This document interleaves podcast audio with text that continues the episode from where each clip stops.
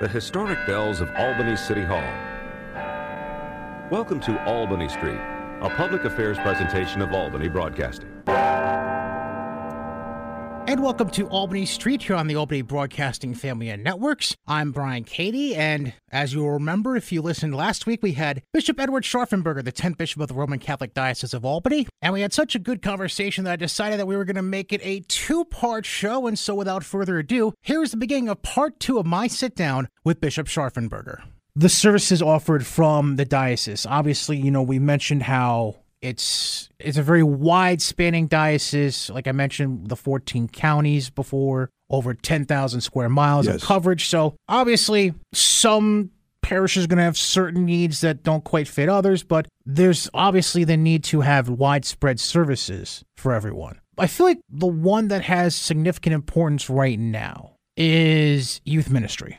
I just feel like from a demographic perspective within church enrollment, diocese enrollment, I feel like youth ministry is a huge, huge demographic that is something that the church at large could yearn for Yes. in a bit. Well, you know, actually, I have a uh, a uh, kind of a collaborator, Tom Cronin, that works with me in bringing together young people of different age groups. You know, a couple of the projects that we continue that are ongoing is inviting young people to come together. We have one, for example, one kind of a not really a program. It's a, it's a, an opportunity for them to come together and socialize, talk about things that are on their mind. We call it Good News and Cold Brews. It's an opportunity uh, various nights of the week, and uh, we go to different areas of the diocese in order to do this. Uh, all of the vicariates, it's one thing. In fact, I was just talking with Tom this morning. Another type of a uh, outreach we have is it's called uh, Alpha, and it's an opportunity again for people to come together and to talk about what's on their mind and to present what their challenges are in living the faith in this world. And uh, that's another another outreach that we have, and we try to do that throughout the diocese as well too. So there's definitely a hunger and definitely an opportunity to do that. Of course, I know I visit the high schools as well too. We were talking about that before in order to uh, celebrate liturgies with them. One of the things we did recently, as I mentioned, was at the direction and uh, encouragement of Pope Francis, we had a number of sessions. The word synodality is something you've heard. It's not in the dictionary, I don't think, but basically it's a way of approaching church from a very grassroots level.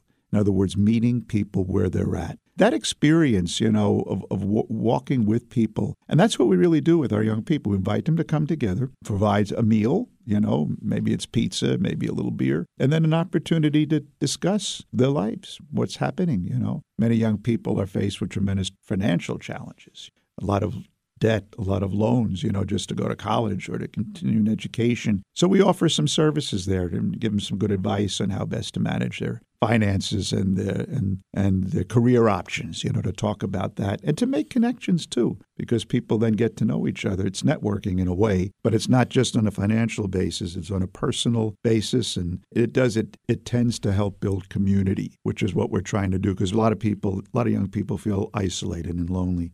Considering the way things have transitioned to being more open and people less withdrawn mm-hmm. from the mm-hmm. public the way they were when things first mm-hmm. happened a couple of years ago.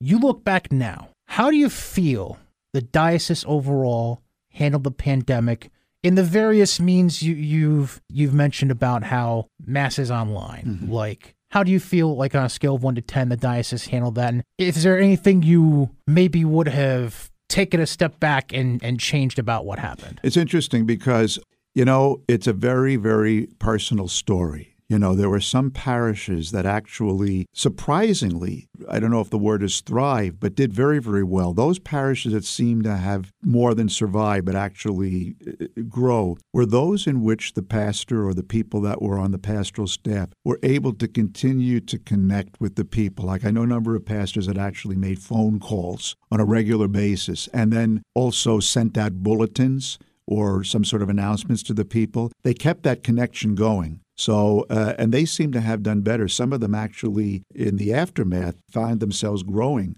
uh, in attendance and also in financial support. Uh, those that really shut down and that lost that sense of connection did not do so well. So, you know, I the way I would evaluate it is what worked and what didn't and, and, and keeping contact doing whatever you can to keep that content, that always works. So, to the extent that we were able to do that, we did have a dedicated website so people could come in and see. Basically, the approach we took was we were as dependent as everybody on what the uh, health care officials told us, you know, as to what was the best way. And initially, remember, they were not encouraging masks, and then, then they said, no, you got to wear a mask, so forth. So we basically followed whatever the best advice we could possibly find. We didn't challenge, you know, that we knew better in that because that's not uh, what we would have the expertise on. So we encourage people to follow what the guidelines were of the health department, both nationally as well as locally. And for the most part, it worked. But I have to say, the, if you will, the secret ingredient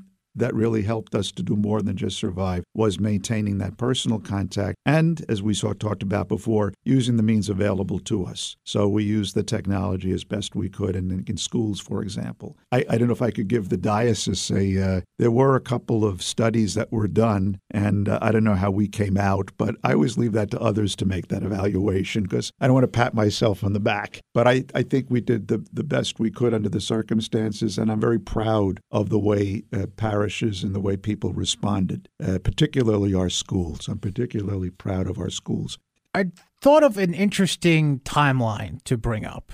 You could say it's a pretty wide spanning timeline, but I'll try to whittle it down as much as possible. And that was the shift in approaches and beliefs in the, the way things operated going from John Paul II, we'll focus mainly like the late 90s, early 2000s to his passing, to Pope Benedict and his, I think it was eight years he was he was Pope from 05 to 2013, if I remember correctly, and now Pope Francis.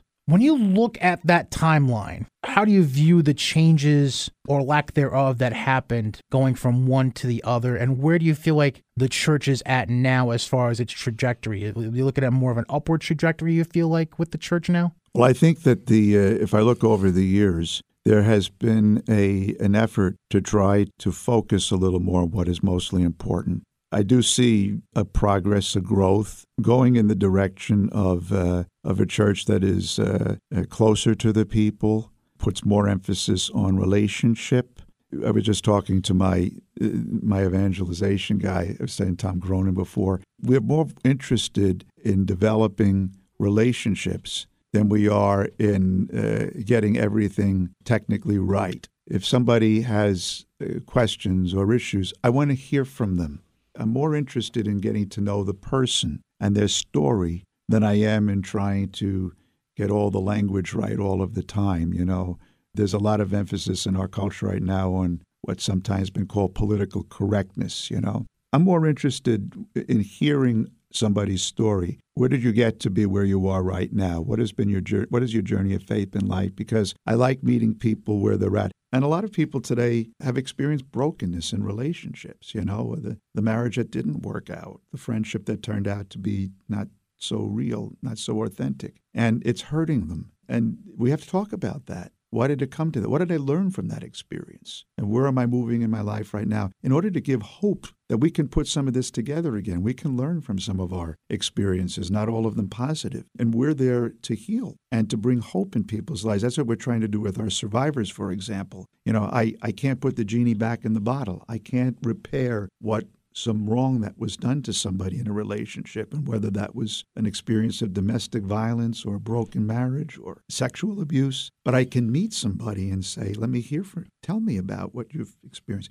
What can I do to make you feel, first of all, God loves you and I'm here for you. And I don't want to abandon anybody. I don't want anybody to feel that they're abandoned. There's a lot of loneliness. And I think that's the direction that we've moved in. As a church universally, Pope Francis has put a lot of that on what he calls the encounter. And I think that's that's very, very much the example that uh, Jesus himself gave us, that he always met, met people where they were. And that's what I want to do. Uh, we'll, we'll take a quick timeout when we get back. More from Bishop Edward Scharfenberger from Roman Catholic, Roman Catholic Diocese of Albany. It'd be nice if I could speak English. Uh, we'll come back in just a moment right here on Albany Street. The historic bells of Albany City Hall return us to Albany Street, a public affairs presentation of Albany Broadcasting. And welcome back to Albany Street here as part of the Albany Broadcasting Family and Networks. And uh, of course, you can catch this interview and all past interviews since my time of taking over Albany Street on b95.com backslash Albany dash street, including uh, this episode. Bishop Edward Scharfenberger, the 10th Bishop of the Roman Catholic Diocese of Albany. And I'm going to come to the Hope and Healing Mm. directive that's mm. been created through the diocese in a mm. moment. But I feel like uh, I'm getting the, the sense of the theme that, and I don't think it's just a, a diocesan thing. I think it's a church wide thing. When I mm-hmm. when I ask this, when you look at everything that happened with the various scandals, not just around here, just in general in the mm-hmm. church. Do you feel like because of all that, there's still a looming reputation, even all these years later, that is preventing people from feeling like there's a proper communication line that they can have? Because it's, it feels like that that's the main component of everything right now is trying to remind people that the communication lines are always going to be open Yeah. yes, you know, th- there might be less priests around than there were, say, 20, 30, 40 years ago. Mm-hmm. That doesn't mean that the- priests that are still practicing right now or have begun practicing in the last 20 years are going to be any less willing to talk to you than they were 20, 30, 40 years ago. Sure, sure. Well, you know, one of the things that we have done is uh, uh, we have vastly uh, expanded our um, communications options. You know, in other words, uh, we always say, if you see something, say something. Uh, we have a uh, a ministry right now that reaches out uh, to people to make sure that they uh, uh, are not afraid, you know, to speak up. And uh, so, definitely, the lines of communication have opened up. Uh, we have actually, you mentioned the Hope and Healing. We have actually a website, hopeandhealing.com. You can go to our diocesan website, rcda.org, and you can see all the resources that are available. Uh, we also have uh, extensive safe environment programs right now so that anybody that's involved in ministry, particularly with children, goes through a process of training and accountability. So uh, right now we have, uh, I, I think, and we can. It's always something we continue to grow in uh, uh, to try to be transparent, to try to uh, foster accountability. Can't change the past, but we can learn from it. And uh, and I want to say that I want a church where there are no hidden corners, where nobody has to be afraid, where nobody has to hide, uh, where uh, we will reach out to anybody that uh, uh, is in trouble in any way, for whatever reasons, you know, whether it's because of a relationship in the church or even outside, you know. Uh, our Catholic charities, for example, we serve everybody. You know, many many people when they say, "What do you most want from a church?" They always say, "We want a church that is welcoming, that uh, opens up our our arms to anybody that that comes." And we also want to be a church that isn't just a church that opens its doors, but we want to go outside of our doors of our comfort zones and to meet people where they are at. You know, and which is one of the reasons why we have the ministries we do with young people uh, and uh, and why we're doing uh, what Pope Francis has encouraged us to do, to go out into the margins, you know, and to reach those that are not necessarily within the comfort zone, you know, and uh, and that's what we do. You know, we go out into the world. Jesus told us that go into the world and tell the good news. And and we mentioned the Hope and Healing uh, initiative that's going on, you know, providing ev- events and resources that aim to address the different needs of survivors, which, like you mentioned, it goes beyond the scope of just any abuse victims. It goes into domestic violence, um, marriage issues, all, all, all kinds of stuff. It, it, it's People struggling with uh, with perhaps uh, various addictions Addictions, too. yeah, you know? exactly. Um, and I feel like when you when you mention the words tra- the word transparency and Mm-hmm. you link that with opening communication lines, it's been 20 years I think since I've seen him, but I can't think of a better guy Mm. that has been tagged to be part of this initiative than Father Bob Longobucco. No, yes, Yeah, I yeah. I to this day He's one of my vicars, actually. a- yeah. to this day, he's he's he's one of those guys that always just he, he's stuck in my mind. Just Right. such a personality, and I mean, obviously you you got a big smile on your face when I mentioned his name. I mean, just just talk about uh, how easy was it to really just like this is you like.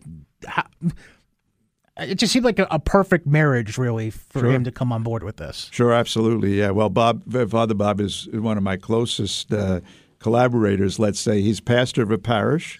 He's also a uh, one of my vicars general, uh, who has basically uh, shares with me a lot of the uh, pastoral and administrative authority that I have. He helps me out with confirmations, um, and uh, he's on a number of our committees. Uh, in fact, we're we're uh, making plans to have a an event in Auriesville, which is in our diocese. Auriesville is the shrine of the North American martyrs, and in October you'll be hearing more about it. We're going to have a big gathering of people throughout the state to come and uh, to celebrate uh, the presence of God in our midst, particularly His Eucharistic presence in the Mass, and uh, and of course uh, Father Bob will be collaborating with us on that. Everybody calls him Father Bob, as you said. Yeah. Yeah, good guy. Yeah. Yeah.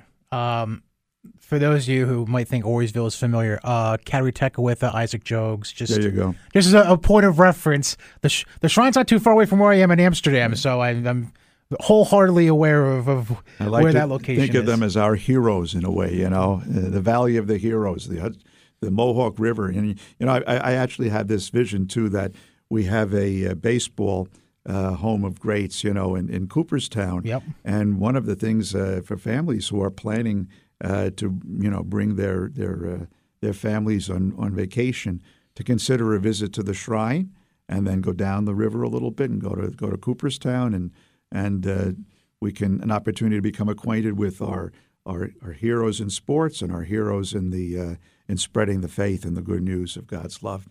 So that's what uh, that's what the martyrs did. They wanted to introduce to the Native Americans uh, God's love.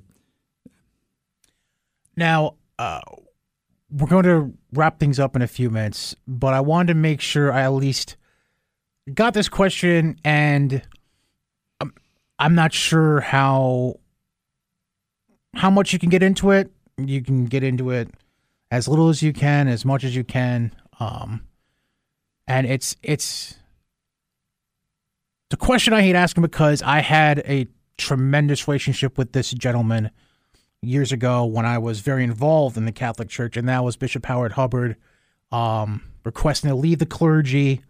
Um, it's been a process since he had stepped away from being the Bishop of Albany.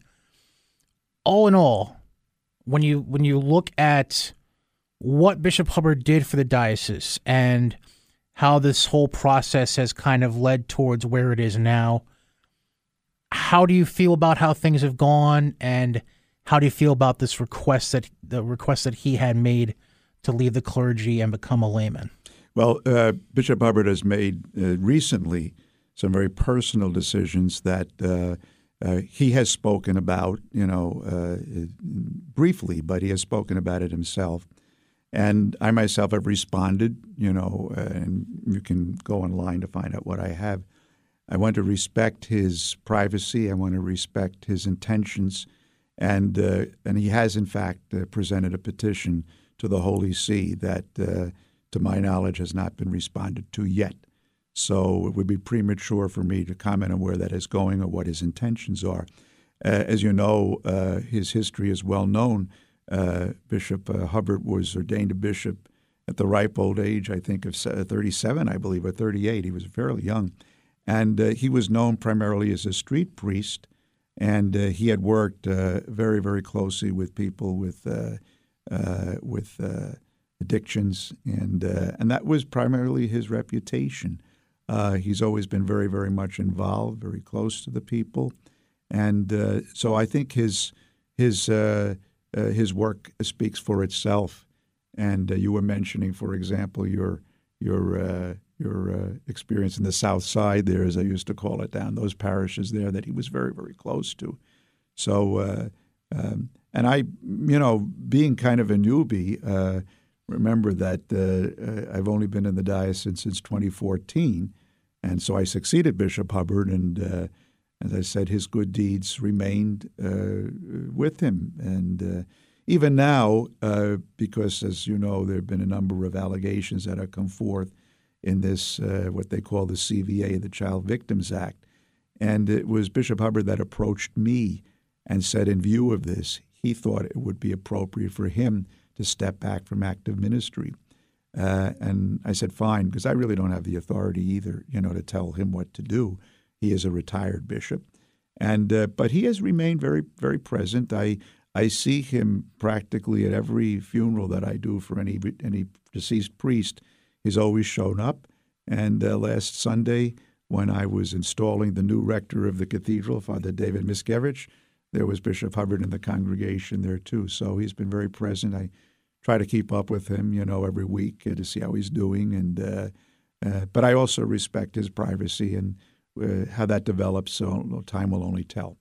But I'm grateful for his ministry in the past, and continue to wish him well and to pray for him and whatever he decides to do going forward. And one of the things we briefly discussed at one point uh, off the air was the fact that yes, you're the only the tenth bishop, but the diocese has been in existence for around 175 years. Mm-hmm. And a big chunk of that 175 years was the 37 or so that Bishop Hubbard was in place. Mm-hmm. So you take 37 away, divide by two, carry the three. So figure that's 140 years over the course of nine other bishops, Mm-hmm. including yourself. So getting down to it, you've been in position for almost a decade now, Mm-hmm. about nine years. How much longer would you like to be in the position you're in? And That's a, that's a very good question. Uh, very good question, Brian. Uh, you probably are aware, some of our listeners too, that at as on my 75th birthday, which is May 29th this year, 2023, I'm expected to submit a letter of resignation to the Holy Father, which I will do. And uh, and uh, as far as I'm concerned, you know, uh, I'll always be a priest. So whether I continue, uh, and that letter, I don't know how the Holy Father will respond to it. If he has a successor in mind, he'll he'll announce that in due time.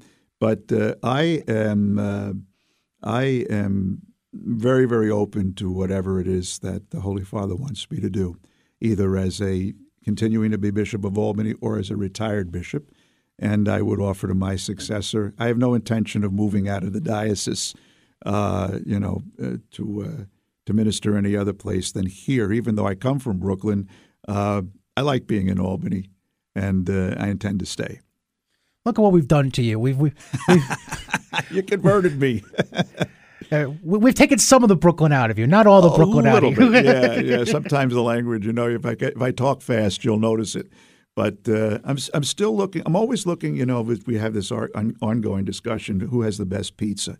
And when I first got here, there, we had a little contest, as uh, and they asked me to be the judge as to who had the best pizza. And I I know there's all different types of it, but uh, but I'm always looking for a good pizza house too. I, and I think that's part of my Brooklyn. I will will never come out of me that that love for pizza. and uh, I hope it never never changes because there's absolutely nothing wrong with having a love for pizza at all. exactly. Uh, that all being said, it, it's been a joy and a pleasure. Uh, Bishop Edward Scharfenberger, 10th Bishop of the Roman Catholic Diocese of Albany.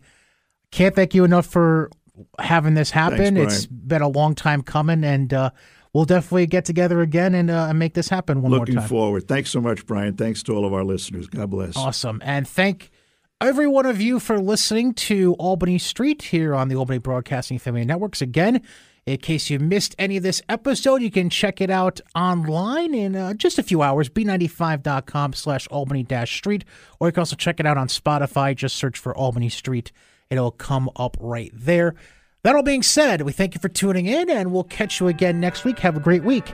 This has been Albany Street. The historic bells of Albany City Hall close out another edition of Albany Street, a public affairs presentation of Albany Broadcasting. This program pre recorded.